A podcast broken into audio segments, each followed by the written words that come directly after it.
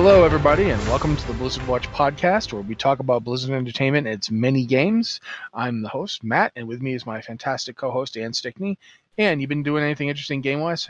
Um, well, okay, World of Warcraft, not so much because again, I'm still on the eternal slog to get that stupid music box, and it's just not working. But I got a Switch. I got a present, and it was a Switch. So, um, I've been playing a lot of Pokemon. I'm gonna have to get like another game for the Switch at some point. I don't know what Uh, I'm gonna get though. I'm going to tell you right now, um, either Mario, Super Mario Odyssey, or uh, Breath of the Wild seem to be the two most popular Switch games. I thought about Breath of the Wild because that would be interesting, but then I also um it's expensive and I don't exactly have like a ton of cash to be flinging at video games at the moment. So, um my other alternative was maybe Stardew Valley because it's like $15 and Yeah, uh, quite that's- like that one. my wife got that for her phone and likes it, so I'm sure you could get some some, some fun playing it on the Switch. Well, I've been I playing just- it. I, I've played it on the PC before, and then I just sort of like fell out of playing it. But now I'm kind of like, oh, you know, that sounds like fun, relaxing. I feel fun. like I feel like since we do talk about Blizzard, I should probably throw a plug in for Diablo 3 on the Switch because they have a Diablo 3 on the yeah. I actually I thought But- about getting that too, but again, kind of expensive. So it's like, mm, I also I find myself wondering like people are like, yeah, now you can play it on the go. I'm like, I don't want to play Diablo on the go. You don't know what I get like when I play Diablo. I don't want to be sitting on a train going, like, okay? What's happening to that man? what are those noises? yeah, it's like seriously. I, I, I should we call somebody? He's like looking at that device and kind of twitching constantly. well, anyway, a if we have any any listeners who are experts on the Nintendo Switch or whatever, I am now taking game recommendations, preferably stuff that isn't that expensive. I prefer RPGs and games that are cute and relaxing, which is why I like Pokemon and why I like Stardew Valley and Animal Crossing when it comes out. I'm so excited. Anyway, uh, we should right, talk about uh, well, stuff um, that before we isn't do talk about stuff, I'm going to talk about uh, WoW Classic because I've been playing the heck out of that. And yes. wow, um, guys, uh, I don't know. Is there a word for a gameplay experience that is simultaneously one of the worst things you've ever done to yourself, and yet you can't stop? Because that's how I feel about WoW Classic. It, it it hurts. Like it actually hurts. There are times when I go, I, I, I, I'm going to tell a specific quest story. I got a quest to go up to the Cliff Spring River, and uh, go into a cave up there. Oh And then- After I run in, I go into the cave. I fight my way through all the Naga in the cave. I get mushrooms out of the cave. I come back, hand it in. The guy he tells me I should go talk to somebody else who's a leader in the community. So I go over to him, and he's like, "You should go up to the Cliff Spring River." Yep. And and I'm just sitting there staring. I'm like, "Why the f did I? Couldn't you have told me to go up to the Cliff Spring River when I was going up to the Cliff Spring?" This Nope. kind of thing happens all the time. Is, in fact, that should just be called the Dark Shore experience. I hope you like running from one end of this zone to the other. Like you go down, go all the way down to the Grove of the Ancients to talk to Onu. I need you to go all the way up to the top of the zone and go to and get me relics of Mathystra. I was just up By, there. by the way, flight paths were not like No, there's not a single flight path in Dark Shore. there's the only flight point there's is the like one in Auberdine. Yeah. Yeah, that's it. That's the only one. It's the one that gets you. There, there are some cool things about it. Like the, the there's the, the the dock is there, so you can ta take a boat over to Menethil. That's that's still there. In fact, it's much much better than I think it is on live. But um, yeah. So, I've been, but I've been playing the heck out of it. I've been really enjoying it. At the same time that it drives me insane. Like it, it seriously is like the the video game equivalent of a of a broken tooth. Like you ever had a bad tooth and you can't leave it alone? You're supposed to leave it alone. You're, you're going to go see your dentist in a couple days. In the meantime, try not to mess around with that tooth, but you don't. You just mess around with that tooth constantly. You're constantly sticking your tongue in it. That's me in this game. I'm like level 20, and I got to level 20 through sheer rage. I think, you know. And it, it's, this is something my wife said all those years ago when we first played WoW. She said this to me, and it's still true.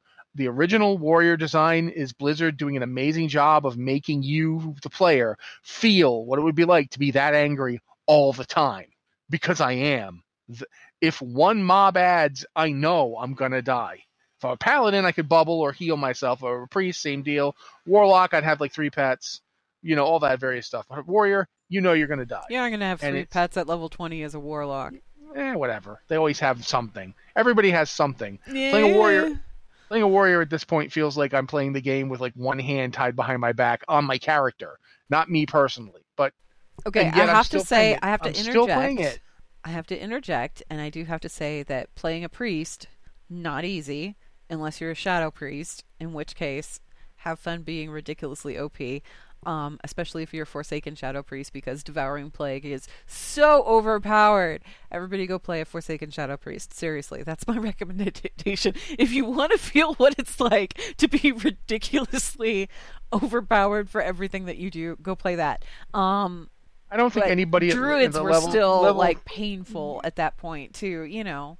Well, I, I do think let's let's to be fair, I don't think anybody between the levels of 10 and 30 is actually feeling all that strong because everything runs away.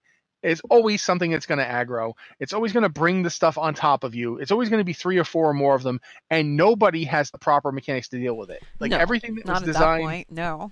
So yeah, and yet I'm still playing this. I actually even wrote a post for the site about why because I've been thinking about why. Um, but yeah, it's I've been playing that. I've been playing. I played regular Battle for Azeroth today. I've been playing a ton of Diablo three. Uh, I love Diablo three right now. It's is one of my favorite games. Uh, so yeah, I there there's my my big three this for this See, I'm week. still not in the beta for Classic. I, I, I signed up for it, but yeah, I haven't gotten that fateful email yet, so I have not been sucked into that world as of yet. I almost I'm almost glad for you. yeah. I don't I don't have a reason for why I'm still doing this. Um, and the beta community is already pretty well established. Like there's Oh, stuff on the auction house. Like I, I went into the AH and there is stuff there, and I had to make myself not buy it. I was like, no, no, you need that gold. You must save gold. Uh, you must in fact do nothing but generate gold as much as you can because you're going to need like 80 gold to to get a mount. It's At like- level 40, if you're lucky. Yeah. If you're lucky. well, it's like it's 20 gold without the discount. Uh-huh. So it's it's 12 dis- 12 gold just to train riding skill. And then it's like eight, it's like 72 gold again with the discount to buy the mount. That's your that's the mount you buy. It costs you 72 gold per mount. Yeah, and you can only get your mount. You can only get like you you can't Until get you until you get exalted, you can't get anything from and good luck else. getting exalted because that's not going to happen easy. no, it's you you will basically have to go back to all the starting zones and do all the quests for everybody. It- Because there's nothing there's nothing except that and runecloth turn-ins to get reputation. yeah, and I don't think that there's going to be rune cloth turn-ins initially, is there? No, the quartermaster's there. Are they? They are okay. there. Okay. I wasn't sure. Yeah. Um, I know that for me, oh, I turned in so much rune cloth on both of my first level 60 characters because my um my night elf got a horse. That was her first mount. Was a horse. And then my Forsaken Shadow Priest, I got her a raptor because I really liked the raptors and I thought they were cool. Um, and that was her first mount. However, it was much, much easier to get exalted when the AQ40 event was going on because you could turn in bandages. And when you turned in bandages, oh, oh, it was light years. It was light years Yeah. ahead of the rune cloth. the runecloth turn-in is not good rep. It just straight up isn't. But yeah, um, there's a reason that war humans were so incredibly popular back in vanilla. yeah. Um, every man, every man for himself was not every man for himself. Sorry, the uh, the, the diplomacy ritual, it's just called diplomacy, was unbelievably good back then. But yeah, uh, we should do some stories, the top variety, talking about stuff going on in the wild world of Blizzard and all that. Um, I think the first one we're going to talk about is an interesting thing that coming up in patch 8.2. Uh, in patch 8.2, if you guys don't remember them, uh, the the giant Tyrannosaur Oondasta, who was a world boss, and the the Throne of Thunder boss Horridon, who's a big Triceratops looking Direhorn, they're called, um, Devilsaur and Direhorn, are now tameable. You can go back and tame these bosses. in 8.2, you can't do it right in now. 8.2. Yeah, in 8.2. I Um, I have feelings about this. I feel bad for anyone who wants Oondasta because he's Yeah. a world boss, so getting him is going to be a nightmare. Oondasta is basically I I'm still farming Oondasta because Oondasta drops them out. Um So that's what you have to contend with if you want to farm Oondasta. Since he is a world boss and he's out in the world and he drops a mount, that means that players are going to be there and attacking him every time he's up. And yes, he does spawn fairly frequently, like I think it's every 15, 20 minutes or something. It's not, it doesn't take him long to spawn, but once he spawns, he's dead in like five seconds. Yeah, That's people how long are it takes me to kill him, and I am still farming him every week. people are literally sitting there waiting for him, and they will be the all day. Like new, new people will be coming in. It- yeah, it's going to be a nightmare. So Horridon is the one most people are likely to get. Yeah. Um, if you're a hunter, getting Horridon will be as easy as going in and doing it. Um, I'm not sure if you can. I don't know if you can tame him before the War God falls off. I kind of hope you can because that'd be hilarious if you tame him and then War God's just sitting there going, "What happened?" Uh, but yeah, I I don't know. I don't know what the exact mechanics are. I do know that with Oondasta, Oondasta he, he is considered exotic, so you can only get him if you're a Beast Mastery hunter. But again, well, he's a devil sword. I think, in fact, both dire. I think dire horns are the same. You need a you need to be beast mastery to tame them too. I don't think you do for Horridon. I think with Horridon you just have to like have the Wasn't there a book? yeah, there's the ancient tome of Dinomancy that you have to get, and then you can tame dinosaurs. But because Oondasta is a Devilsaur, he's considered exotic, so you have to be beast mastery to get him. Yeah, same as Thok. Um, if you if you tame Thok, it should be roughly equivalent. They are similar Yeah. models and some. But Undas has the cool Zandalari helmet, whereas uh, Thok has a big spiky thing on its head.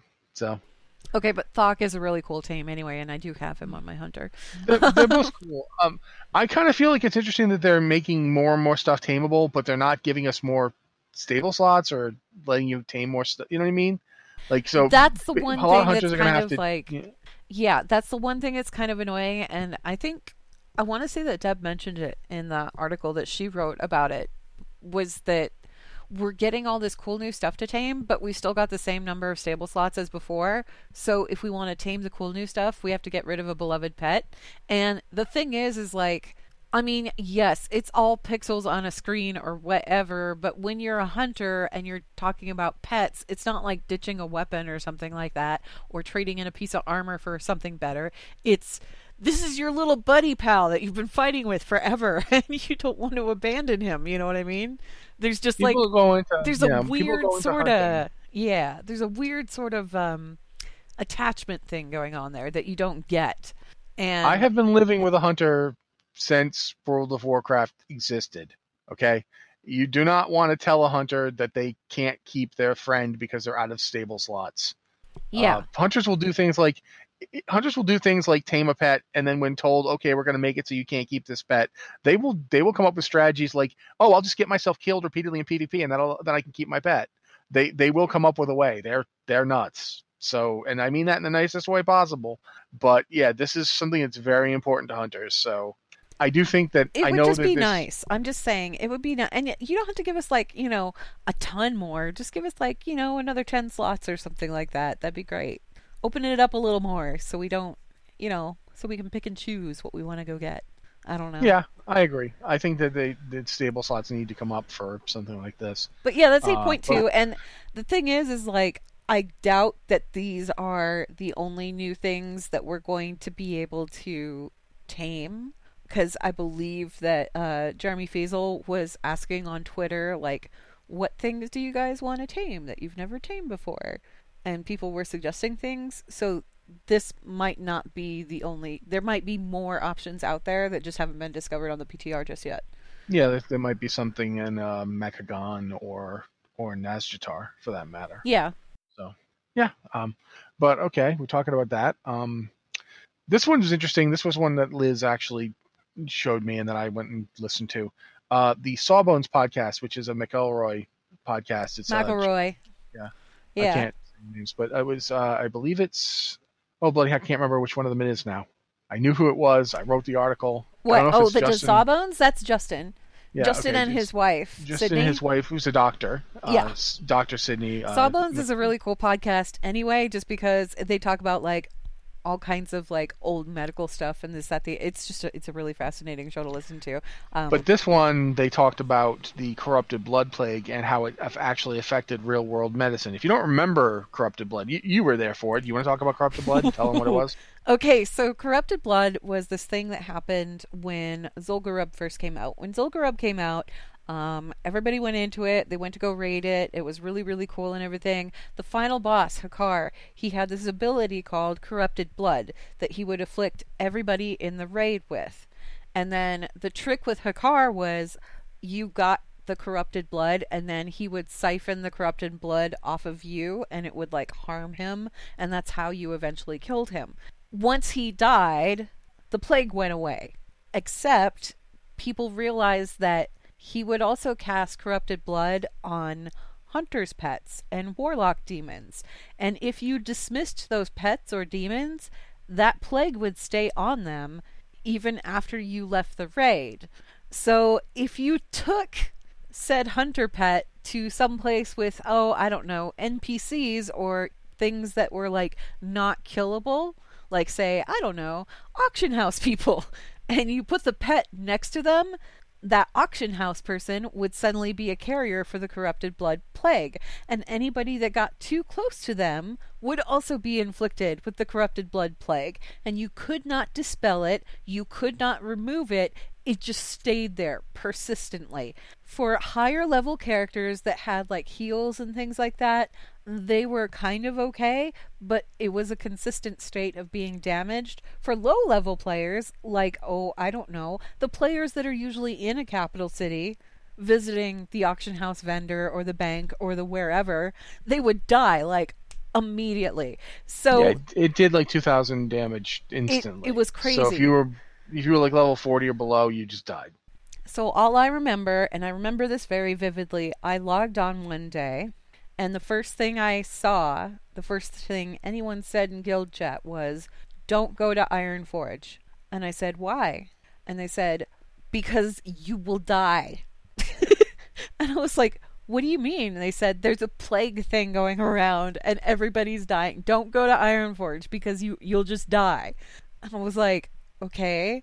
Ironforge was a carpet of skeletons. Now, keep in mind, too, at this point, that there was no auction house in, in Stormwind or in, um, oh my gosh. The yeah, other... the linked Darnassus. Darnassus. The linked auction houses came in patch 1.9. Yeah. this was not. So back then, there wasn't, the only auction house available was in Ironforge. And everybody went there because that's where you went to go, you know, do the auctions, check the auction house, list your auctions, go to the bank, duel out in front of the city, that kind of thing. It was the same thing with Orgrimmar. Orgrimmar was the only city that had an auction house. Um, Undercity didn't have one, Thunderbluff didn't have one, so everybody would go there. That was just your central centralized location. So this corrupted blood thing, how long did it last? Was it like a week? It was a week because they had to actually put in a uh, hot fix that made it the disease. The dis, it wasn't a disease; it was a debuff. It was a shadow. It was a debuff. Yeah. Made it. Mm, mm, yeah, made it so it wouldn't go on pets.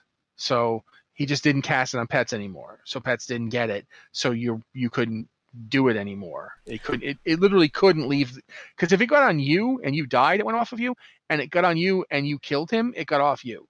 So yeah. once the once the the combat started, there was no way for you to actually leave the instance with the plague on you. You couldn't even hearth out with it. It would just go away. If you left somehow, if you managed to hearth out or whatever, the disease went away. It, it just wasn't there. The only way to get it out was on pets. Um, it was really funny is I, we're telling she's telling a story about this, and I'm thinking about the fact that one of the one of the leaders of the guild I was in at the time, um, an alliance guild, he deliberately let himself die running into Orgrimmar on purpose so that he could summon his pet and send it into the auction house and plague Orgrimmar. Yep. He did it on purpose. People were doing this on purpose.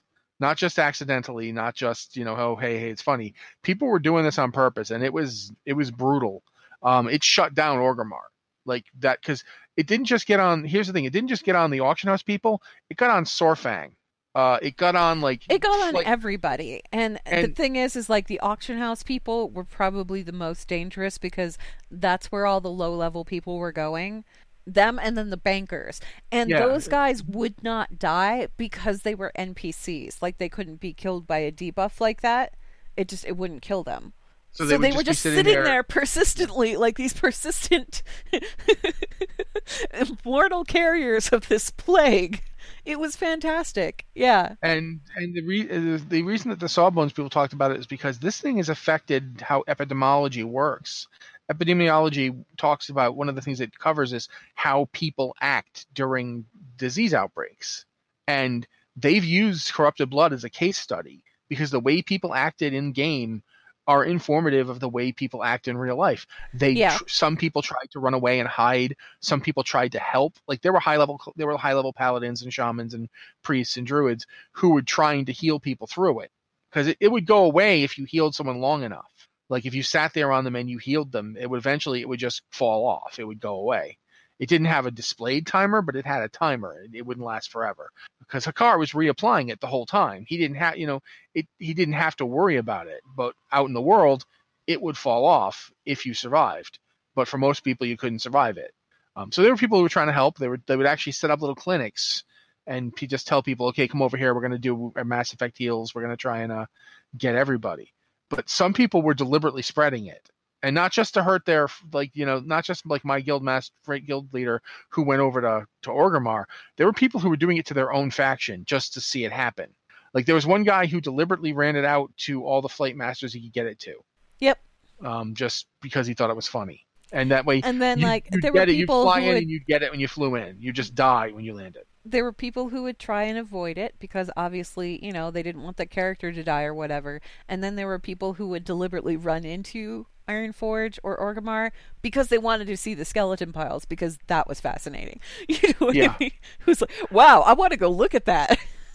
oh, And I might die. Uh, that's okay. I just want to see the skeletons. And apparently, I mean, even though obviously in real life, if you die, you you actually die. You don't come back. Still, a lot of the behavior is useful for making the models of how how people react to this kind of thing, and it's it's it's affected WoW's design too. Because I mean, if you look at the, uh, the I believe they called it the zombie invasion, uh, when when when uh, the Wrath of Lich King came out, that was, was- modeled. Yeah, that was right, modeled right before this. Wrath. It was modeled on this, and it was basically like the return of the corrupted blood plague, except it was zombies. And it's all started with these like infected crates that were down in Booty Bay, um, of like grain, which was just like how things went down in Andorhal way back when, uh, where you had like the infected grain.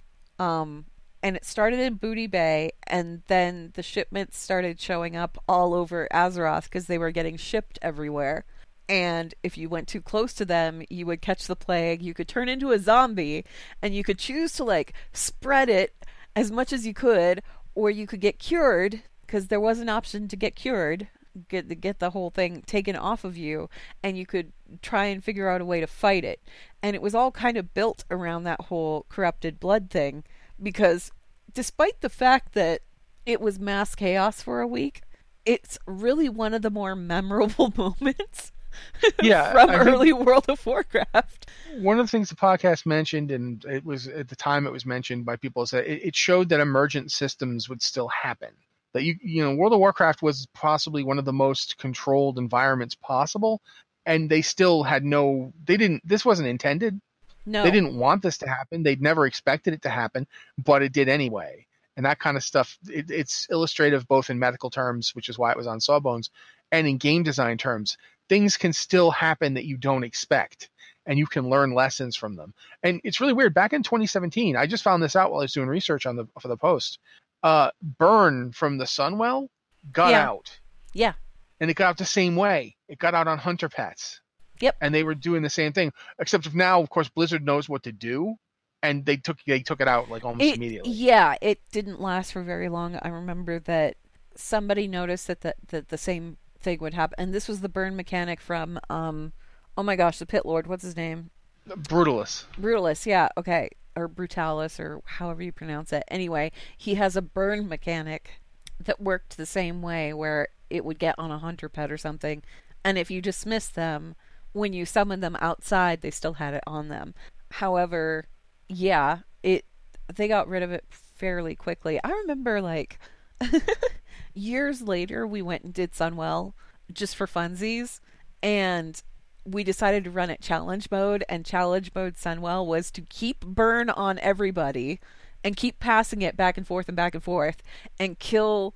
Um, oh my gosh, it's a K. I keep wanting to say Kael'thas, and it's not. Oh, kill J- no, Kil'jaeden at the end Okay. of the Sunwell. You had to kill Kil'jaeden while everybody still had burn, and we did it. It was tough. Our healers hated us, but we did it. Yeah, it's also hard because getting it to stay on you that long is difficult. Like it wants to fall off unless you like really mess up. You have to like work hard to keep it on you. Well, we were But yeah. just like passing it back and forth from person to person, like the Olympic torch. it was funny. It was like, oh look, the bird is about to fall off. Quick, you run over there. Make sure they get it back again. That's what made it challenge mode. It was kind of fun. you know, Okay. that's something that they could do for like Mythic Plus dungeons, like, Oh, don't give them ideas. but not a debuff, not a debuff, but like a buff that you have to keep going and you have to like pass it from person to person to person and keep it going like through the course of the anyway that's just me ignore Okay. me unless you're blizzard in which case hey guys put that in the game anyway Yeah. Uh, another thing that happened, uh, I think about yeah, last, like the past week, um, J. Allen Brack, who is currently the president of Blizzard, um, but used to be for years he was the uh, the lead designer on World of Warcraft. Um, and he did an interview basically because WoW's 15th anniversary is coming up, and he was talking about World of Warcraft, Blizzard as a whole, and various other things. Uh, I wrote it up just mostly because one of the things he said was that he talked about Argus and how when they when they did Argus, they of course thought, you know, should we be doing this as a patch? Should should should we, you know, this is a lot of content for a patch, and it's by doing it as a patch means we might never do it as an expansion, and you know maybe we should do Argus as an expansion. i always they- thought it was going to be its own expansion Yeah, and he's even said he even said in the interview, it's still something we think about. It's still something we discuss, and that to me is interesting because there's a lot of stuff that we didn't get or we got as a patch that might have been an expansion. Um, one thing comes to mind off the bat is the original version of Netherstorm, the uh, the Isle of Farahlon, which we didn't get in Warlords of Draenor at all yeah it got mentioned, but we didn't get it. We know it's right off the coast there, but we never got to go there. And in fact, there was also the southern continent, you know, that's just just on the edge of some maps. i think it was supposed to be ogre town down there or something Yeah, but we never got to see that either. I mean, there's more to there's more to Draenor than the continent we went to, and we never got to see any of that. Um, Argus, we got to three, see three zones, and they were big zones, but it's a whole planet. You could do like a ton there. a There lot shattered more. planet but a whole planet Yeah, and there's just that idea of getting to see Argus as an actual world. I mean, there's there's a ton you could do there, just in terms of what if you look at what we did in in Legion, we basically we didn't finish it. We left it like completely full of demons with the broken there fighting for their lives. We just kind of kicked Sargeras into a box, closed the box, and then ran away. We're like, okay, yeah, you guys can handle it from here, right? The planet's completely infested with demons, and now they don't have anyone telling them what to do. I think that I think that the impression that I got from the end of Legion was that the they're not broken, but the they call themselves broken. Yeah, yeah, I guess. Anyway, the ones that were there on Argus and fighting on Argus, the ones that were kind of like snippy with uh, Velen about, yeah, well, you abandoned us and you never came back, so yeah, and there was that brief sort of moment of animosity that was like, ooh, you just want to make him hurt, don't you? Anyway, um, I believe that those guys chose to remain on Argus because that was their home and that was what they had been fighting for. And they wanted to finish the job and clean everything up. And Yeah, but At that doesn't mean point- it got done. no, it doesn't mean that it got done, but at that point, that's why that's why they didn't come with us or anything. It was because Argus was their home and they wanted now that now that the demons weren't just going to keep coming back once they were killed, they could actually clean up the planet. So I think that's what they were working on. Um and they were really invested in that. So we we didn't really desert them. It was more they chose to stay behind cuz that's where that that was their home. That's where they've always been. Nevertheless, there's still a ton you could do with it in terms of if they decided to do an Argus expansion, you could absolutely do a whole saving the planet from the demons, figuring out like what those other worlds because that's the other thing. There were all those invasion points on Argus that led to completely know, different worlds right? we'd never heard of. Yeah. yeah, you could you could make a whole expansion about going to them, seeing what they're like. Just besides that, like one little part of them that we went to, there's a ton out there that you could do. And I do, I'm I am kind of heartened that they consider it, but also it's interesting to me because then if you look at like how much you got to think to a certain degree they were thinking when they designed Nazjatar and Mechagon that these things could be more than just a couple of zones in a new patch. You know what I mean? yeah. Like, and, and that's one of the interesting things about doing an expansion is now you have to like figure out at what point are you doing so much content that you're not it's not expand it's it's not a patch anymore it's actually like close to a mini expansion because i'd say that that the argus argus still came across as almost an expansion and No, Nazjatar I don't is, think it came across as almost an expansion. It was definitely one of the bigger patches they've ever had. Yes. it was a lot of content for the you know end of it- it's an end of expansion patch it, it, Yeah. it did very much It A kept lot of stuff people busy until Battle for Azeroth was almost out. So, like, you know, there was constantly stuff to do. So I, I do think that's an interesting balance between them. But he talked about a lot of stuff. He talked about this, the the Ragnaros statue. He talked about you know them finally doing WoW Classic and how that's going to go. Uh, the fact that they they think very much of WoW Classic as part of WoW. It's not its own thing. It's very much you pay for WoW, you get WoW Classic. It's just um, something that could that you it's an add-on. It's not something that would be its own thing that you just pay to do that that's interesting to me. Um, the fact that they he talked about this, we I think we've mentioned a couple times, but he talked about them possibly doing uh, Burning Crusade and Wrath of Lich King if there was enough interest as as WoW Yeah. classic type server situation. I think I think for me with the Argus stuff, it for me Argus was like I guess I, guess the thing that I think he's talking about here is that sometimes when you put things in an expansion, you look at it and you go, man, that could have been an expansion in and of itself. Did we really do the right thing by just making it a patch, or was it something that we should have put to the side and made its own expansion? Like for me, I would have done the Emerald Dream as its own expansion. Like I, I wouldn't have. I mean, I would have done the whole Emerald Dream, Emerald Nightmare thing as its own expansion. I wouldn't have done it as a zone and a place in Legion. I would have done it as like its whole because the the Emerald Dream, the way the Emerald Dream has been expressed, is that it's Azeroth, so it's big enough for it. You know what I mean? Mhm. So I mean, in the Emerald Nightmare raid, obviously in the raid we got to experience some of these zones and some of these areas in their like uncorrupted state. Well, they were corrupted; they were corrupted by the nightmare, but we got to see kind of what it looked like. But can you imagine a whole world of that? Like that would be an expansion in and of itself. So it always, to me, it always felt kind of weird that they decided to just like put that in an expansion Honestly, instead of making it. Its it almost thing. feels like yeah, it almost feels to me like the Emerald Dream is too big for an expansion because you could theoretically do a, something as big as Ancient Kalimdor. Do you know? Do you know what I'm saying? Like it could be that. yeah, big. and ancient Kalimdor for people. Ancient Kalimdor was Pandaria, the Eastern Kingdoms, Kalimdor, and Northrend all stuck together into one into Yeah, one massive continent. So like and a lot more stuff that's currently on the bottom of the ocean besides. yeah, yeah, it, it's So- just massive. It's like a massive. But the thing is, is like I would be down for exploring a, a, a jungle wonderland of greenery. I think that would be really cool. You know. Uh, you know, there's there's lots of stuff like that that could always be. And should we do Argus- this as an expansion? Should we do it as? I mean, I know, know that you and But- I, I know that you and I have talked, or we had talked for a while, along with Joe, about how Argus should be like, whether Argus was going to be an expansion like the next expansion, or what was going to happen with it. And when they said, "Oh, hey, Argus is going to be a patch," all of us were just kind of like, "Okay, wow." I really thought that they were going to make that like its own material, but I guess not. You know. So yeah, yeah, there's definitely some discussion. I mean, I think we talked about it.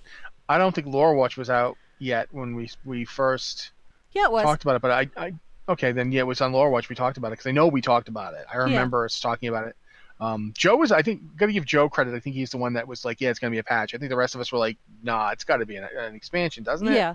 And I, it's interesting to see that, you know, even Blizzard was like, maybe it should have been. Maybe we, maybe we Well, and I think that's. I, I think that's what Brack is talking about here, though, is that it's like something that they have to keep looking at because it's a, it's a matter of did we just blow an idea that could have been the the you know the spine like the cornerstone of an entire expansion? Did we just blow that on one content patch, or you know? And I think they've done that before. I'm going to say up front, I, I still feel this way. I feel like the Timeless Isle was an idea that could have been a lot more than it ended up being. Yeah, Um, no, there's a been- lot more there that they could have explored with the Timeless Isle that they did not.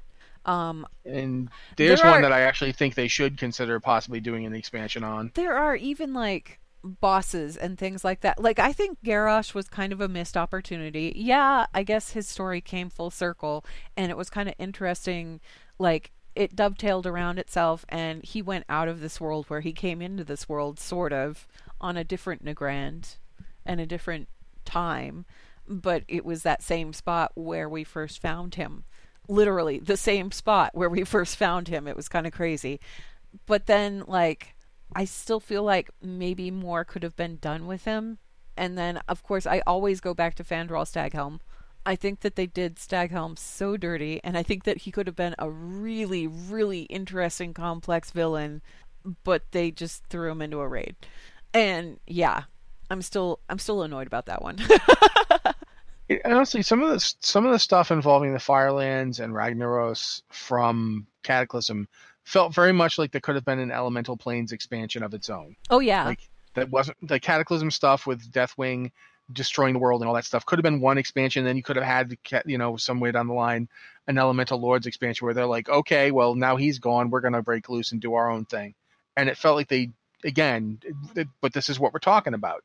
Do you have a Firelands patch and a Firelands raid, or do you do a whole expansion based around the four elemental planes? Like both have their strengths and weaknesses. Both I mean, have their pros and Cataclysm was kind of designed around the whole elemental plane thing. We got to go to Deepholm, and we got yeah, to we go... got to go to the like got to go to Yeah. two as zones, and we got to go to to two as dungeons. But There was the raid could in the dungeon, yeah. you could have done one that was you could have taken the two halves of Cataclysm apart and done one that was much more about Azeroth and the effects of Deathwing on Azeroth. Yeah. And then you could have done one about going to the elemental planes afterwards and trying to straighten out the mess he made. Yeah. and you could have gotten two expansions out of it. Um, but that's always a thing. You, like we, you know, and and I think Brack's point's valid that you can always, you always have to sit back and think: Did we did we just do too much in one patch? Did we just lose too much for what we got? Yeah. It's interesting. Um, but you know, anyway, the interview's up. You can go read it on VentureBeat, or you can go look at our post on this on this on the site and look at what we said about it. Uh, okay, what, what else we got here? Oh, the Gift in N'Zoth thing. This one's weird. Uh, I I don't have the gift in N'Zoth. That thing's gone. I didn't keep that. Um, but so Ian, you want to talk about this one? Uh, if you kept the gift of N'Zoth, I did not on live servers. On the PTR, I had it for quite a while, and it never did this. But um, it's apparently whispering at you now. Uh, audible whispers that you can hear in game. You don't. You don't. There's no text for them. You don't see it come up in your chat window or anything. It's just N'Zoth whispering sweetly into your ear about stuff. None of it is really intelligible other than the word N'Zoth. Um, and this is on top of like other stuff that's come out. You've seen the other stuff, right? Uh, depends what you mean. Okay, well, there's NPCs that you can interact. With well, Oh, there's yeah. NPCs that popped up now that also have like, if you kept the Eye of N'Zoth, you could see other people that have the Eye of N'Zoth, and there's like NPCs and things like that. There's there's also like some weird conversation things that go on. Um, there's a citizen in oh, where are they? I want to say what is that called? The Great Seal. They're in the Great Seal. There's like this um desperate citizen who keeps talking about how they can feel their teeth behind behind their eyes and they nibble and bite and and tickle their brain it sounds very Cho'gall what they're saying it's very not not the uh not the uh sane Cho'gall head the one that was always talking back to him yeah that one Words, words, words. The Yes. master wants murder. the master wants murder yeah it sounds like that guy um Yeah, Gall. yeah. And then there's also like this little kid out on the docks who says something about they say that their mom left them to die, but dad put her to sleep or something like that. It's like creepy.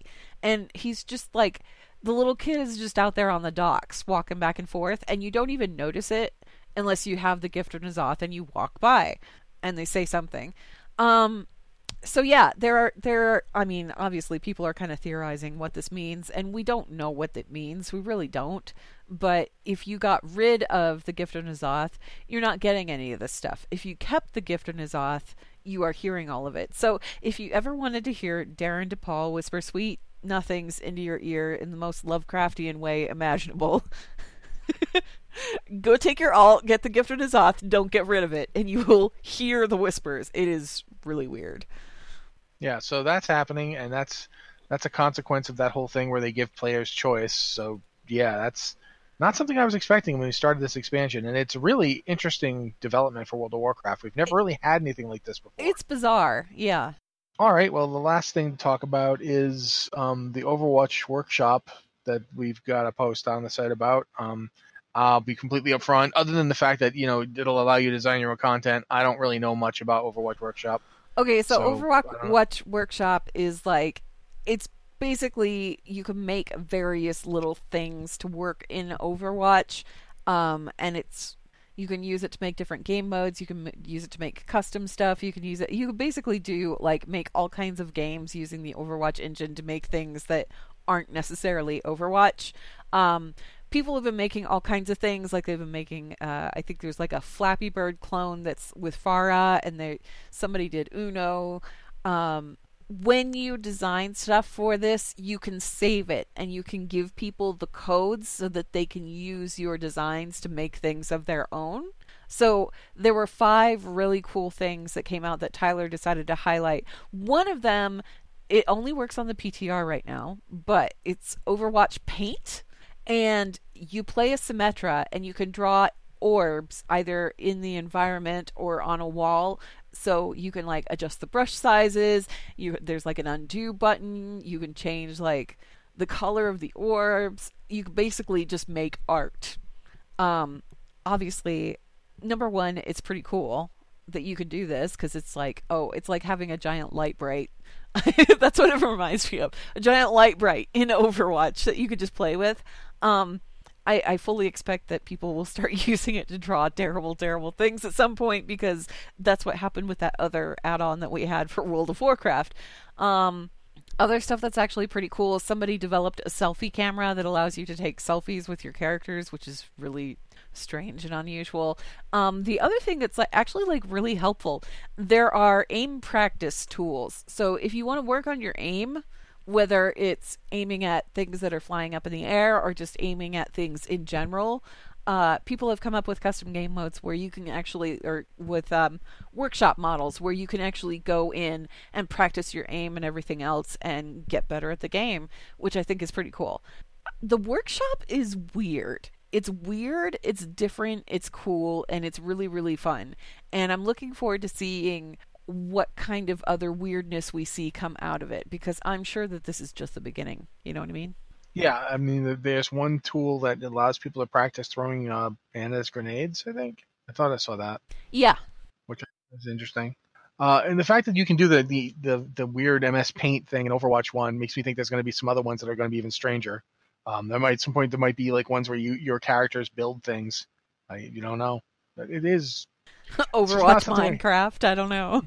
Yeah, or yeah, like I was actually thinking like Fallout 4 with the, like the settlement building, like, like Overwatch building. You build a settlement in Overwatch, which you, can't use or anything, so it's weird.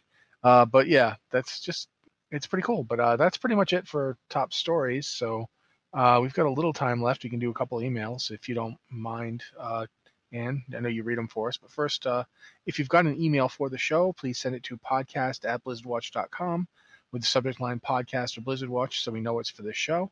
Uh, and again, they can be on any subject of any Blizzard game, really. Uh, or I guess you could send an email saying how pretty I am. I, I wouldn't mind. But, you know, whatever. Uh, whatever you feel like doing. Um, Anne, if you don't mind reading for us. Okay. Uh, first email is from, wow, I don't know how to pronounce this. It's either Sajic or just Sock of Khaz'goroth who says, Hi, bit of a stretch, but what if it was Azeroth herself that whispered to Vol'jin to choose Sylvanas as the next war chief? What if Azeroth wanted Teldrassil burned? We don't really know what her motivations or capabilities are at this stage. Love your show, keep up the great work. Sajik, Sock. Uh, I might have thought that was the case before a Wolfheart, but they pretty much established that the tree got cleansed and that the Dragonflights returned and gave it some of their blessing. Like Nozdormu didn't, but Alex Alexstrasza and Ysera did. So at this point, the tree was pretty pretty much on good terms with like the world, with life and nature Or and was it? and all that. Uh, see, I, I feel a lot of this stuff is an, an attempt to deflect. It always feels like people want there to be another reason besides the Horde killed these people or Sylvanas killed these people. They always want it to be, ooh, maybe it was a plan. I, it's always my reaction is, mm, I don't know, maybe. Uh, it, it certainly could have been, I guess. Which is interesting to think about is if why Azeroth would want Teldrassil burned. Uh, the the thing is, is that remember what you said about Fandral? Yes. That's the problem with Teldrassil, and indeed much of Fandral's plans. Fandral's plans always involved building a giant tree on something. Like, ooh, there's something evil going on. What about a giant tree? Have we tried that? Yeah, I always like the stuff that came out in um, in Chronicle, where it was talking about how there were like Saronite deposits all over the place, and Fandral basically went around and planted trees on top of them to Yeah. keep them from spreading, which worked, but it also gave the old gods, which they didn't even know about at the time, a beeline right into the Emerald Dream. So basically, Fandral was the one that was responsible for the creation of the Emerald Nightmare. He created And that link. And there's that the the tree that got shattered in in uh, Northrend is the one that he made. Oh, the one in Grizzly crown- Hills. Yeah, the crown. Yeah, that's the one that-. Yeah, that's the one that actually caused it. That's the one that allowed the you know Yogg Saron to get a hook into the Emerald Dream. Yeah. Um, it's that tree, and so I mean it's possible Teldrassil might be over the vault of some old god or another we don't know about, or even one we do know about because we don't actually know where uh, where um N'Zoth is at. Yeah I can't I mean can't remember his names today. It's like Nizoth, if you know, whatever. I couldn't remember his name, but you you know we don't know where he is. You know, for that matter, he could be like he could be like spreading his tentacles all over the place. We know that um, Yogg Saron's tendrils went all the way across Northrend. Yeah. Like he, he had I mean, he, the prison was up there in Ulduar, but like all the way down in the Howling Fjord, there were people being affected by him. Well, I like, mean, any place there's. Saronite, Yeah. any place there's Saronite, you know that's where his blood's coming up. So there's Saronite everywhere in every zone. So you know he's underneath the whole continent. Um, and people were going crazy. Like the Borean Tundra people going crazy from him. So yeah, I I guess maybe could have been. I, I, I you really can't say one way or the other. At this point, we just don't know. I don't think it was Azeroth. I don't think that Azeroth would have. The only the only thing that I that I have to say about the issue of Teldrassil is that Teldrassil was a thing that wasn't meant to happen. It wasn't supposed to be. Fandral wasn't supposed to do it. Um, he asked Malfurion about it. Malfurion said, "No, I don't think that's such a good idea," and then promptly went to sleep. And Fandral did it anyway, while he was keeping Malfurion poisoned and trapped in the Emerald well, the Emerald Nightmare at that point with Morrograin. So all of this stuff that was going on with Teldrassil, and people don't realize exactly how young Teldrassil is because we had the Third War, right? Third War, big tree up on Hyjal, it gets blown up and everything, and then just before World of Warcraft, like in between the end of Warcraft 3 and World of Warcraft, that tree popped up out of nowhere. Teldrassil did. Yep. Teldrassil is about as old as World of Warcraft. it didn't exist prior to that. So there's this giant tree, and what you don't realize is when you're running around on the giant tree with these ancient looking buildings and everything. No, this thing is about as o- it's maybe a year older than your characters when you rolled your first character back in vanilla. It's I still feel like those the, the structures had to have been ruins that they were like were on the seafloor. Yeah. They had to have been because No, I figure it was something like that or something that they just brought over later. I, I feel like it must have been stuff that was on the on the seafloor when the tree started growing because he, that tree literally grew up out of the out of the, the ocean. Ocean, yeah. And if you if you go look at Azuremyst and Bloodmyst Isle, there's Night Elf ruins all over them, Yeah.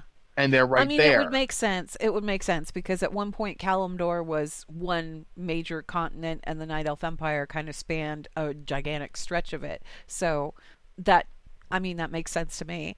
But regardless, yeah, you know- this is not Teldrassil. The tragedy of Teldrassil isn't that it's a place of ancient, like you know, it's not an old place. The tragedy is simply that it had like thousands of people on it who died. That's it was basically it. where the entirety of Night Elf civilization moved to after everything that went down in the Third War. They built Teldrassil. They took refuge there. They built their capital city there. They established everything there because Felwood at that point was just done. Um, Yeah, and Hyjal obviously didn't really Hyjal have- was a, a, a crater. You know, there wasn't there wasn't a lot going up on, on up on Hyjal or anything like that. So there wasn't there just wasn't opportunity for any of that. So Teldrassil was like that new opportunity, and it wasn't that the tree itself was sacred or anything. It wasn't a sacred tree. It's that the overwhelming majority of the night elf population were on that tree when it went up in flames. So yeah, I don't. Yeah, we don't we, we don't we don't to this right now we don't know how many died. We know at least a thousand did because that's how many die when you fail to save them in the quest. Yeah, and, Uh, and it's so- it's I mean I don't think that Azeroth is really I think Azeroth is still like a baby titan and not not grown at all. Um obviously when Magni talks to Azeroth, he kind of talks to it as if it's like a child. Um, yeah, and more importantly, it doesn't talk to him in in strict instructions or whisper No. names. no. It gives him emotions and feelings. It's like he can feel its fear, he can feel its upset, and then he tries to work out what to do from there. So it would be weird if Azeroth, you know, decided to just have a chat with Vol'jin. Yeah, I, I don't think that that's something. The only the only possibility where I could maybe see Azeroth not wanting Teldrassil is because Teldrassil is an anomaly that shouldn't have existed. But even then, it's just. I mean, I don't think that that's something that Azeroth would do. I don't. So I feel like, especially after the Dragonflights came along and said, "Yeah, okay, we're good with it now," and and did give it their blessing enough that it, it healed it and no longer had the fel corruption. I feel like that that's enough that it wouldn't. There's no real reason to kill Teldrassil again, in, unless it was growing its roots down into an old god prison, because they do that. Stop putting trees on gold gods. it's just a bad idea. Come on, guys! Didn't you learn anything from Fandral? You know. Yeah. Anyway. Theodore Staghelm, good war leader, you know, talented druid, obsessed with growing trees on top of problems. I think um, we have time for one more email. Sure. So uh, I'm going to go to the next email here, which has two questions in it, and I'm going to jump to the second question because I think that one's interesting. Um, and this one is from Shad, who's a Blood Elf paladi- pa- paladin, palad, paladi, paladin on uh, U.S. Hyjal, who says, "What are your way too early BlizzCon predictions? We kind of have to get an introduction to the next expansion, not the cinematic, etc., but the new gameplay features, new zone hype, etc. Right?" Um, and that's from Shad. Uh, I'm going to say like BlizzCon predictions. Let's let's not limit it to World of Warcraft. Let's talk about what we expect to see all together. And I'm going to let you go first.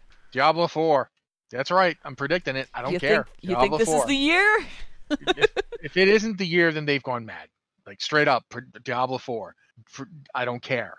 I don't care if that game is five, ten years away from coming out. Announce it. Announce Diablo 4. Um, we know you're working on something. We know you are. Come on, guys. Stop being coy. Diablo 4. Um, that being said, it would be nice to know, like, at this point, um, if Diablo Immortal doesn't come out before BlizzCon, I will be kind of surprised. I'm I'm sort of surprised I haven't heard anything about a release date for it when the game I'm not surprised. I haven't heard anything about a release date for it. I, I am. I, I feel like it, the, the announcement should have happened by now, but um, but I don't. I, StarCraft. I don't know if they're doing anything with that IP. Like it feels like they're just going to keep putting out co-op commanders, and they're perfectly happy with that being what they do. Uh, Heroes just had their big shakeup, so I don't. I don't know. There's gonna. There'll probably be at least. Um, there'll be an expansion announcement for Hearthstone because they almost always is. They they seem to almost always have one ready to go for BlizzCon. Um, so that leaves Overwatch and WoW. Um, WoW Classic's coming out in the summer, so that's not going to be their feature.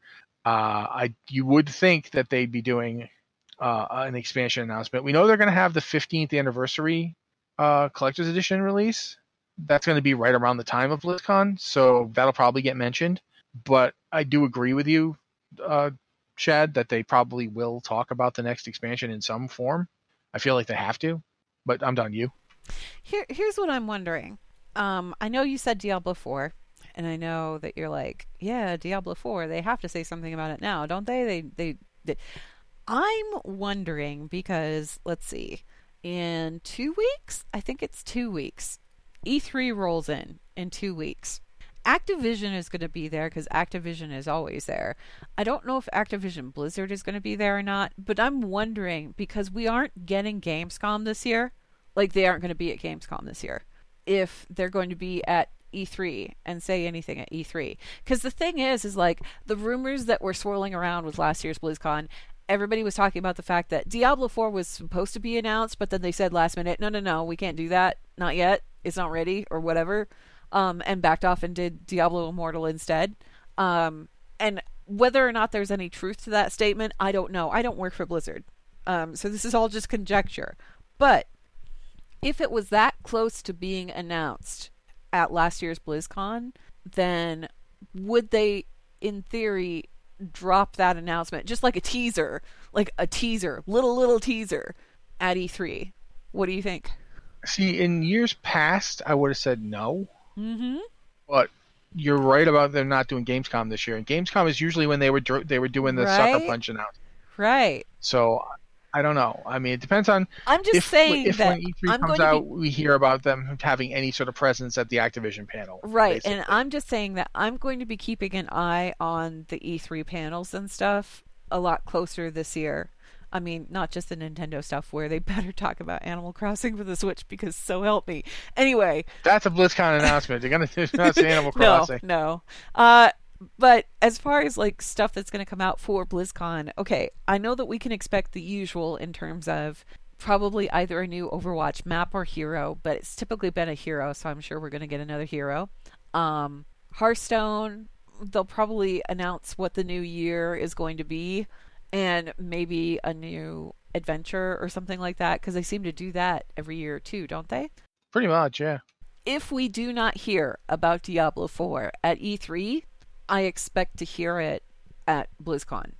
And then World of Warcraft, I don't think that they're going to go into too much detail with. Actually, I don't know. It depends on how far we are, because we're going to be pretty far into Nazjatar and everything, and I don't know if what we get with Nazjatar and um, Azshar's Eternal Palace, if that's the last raid of the expansion or not. I don't think it is. I think we're going to get more material after that.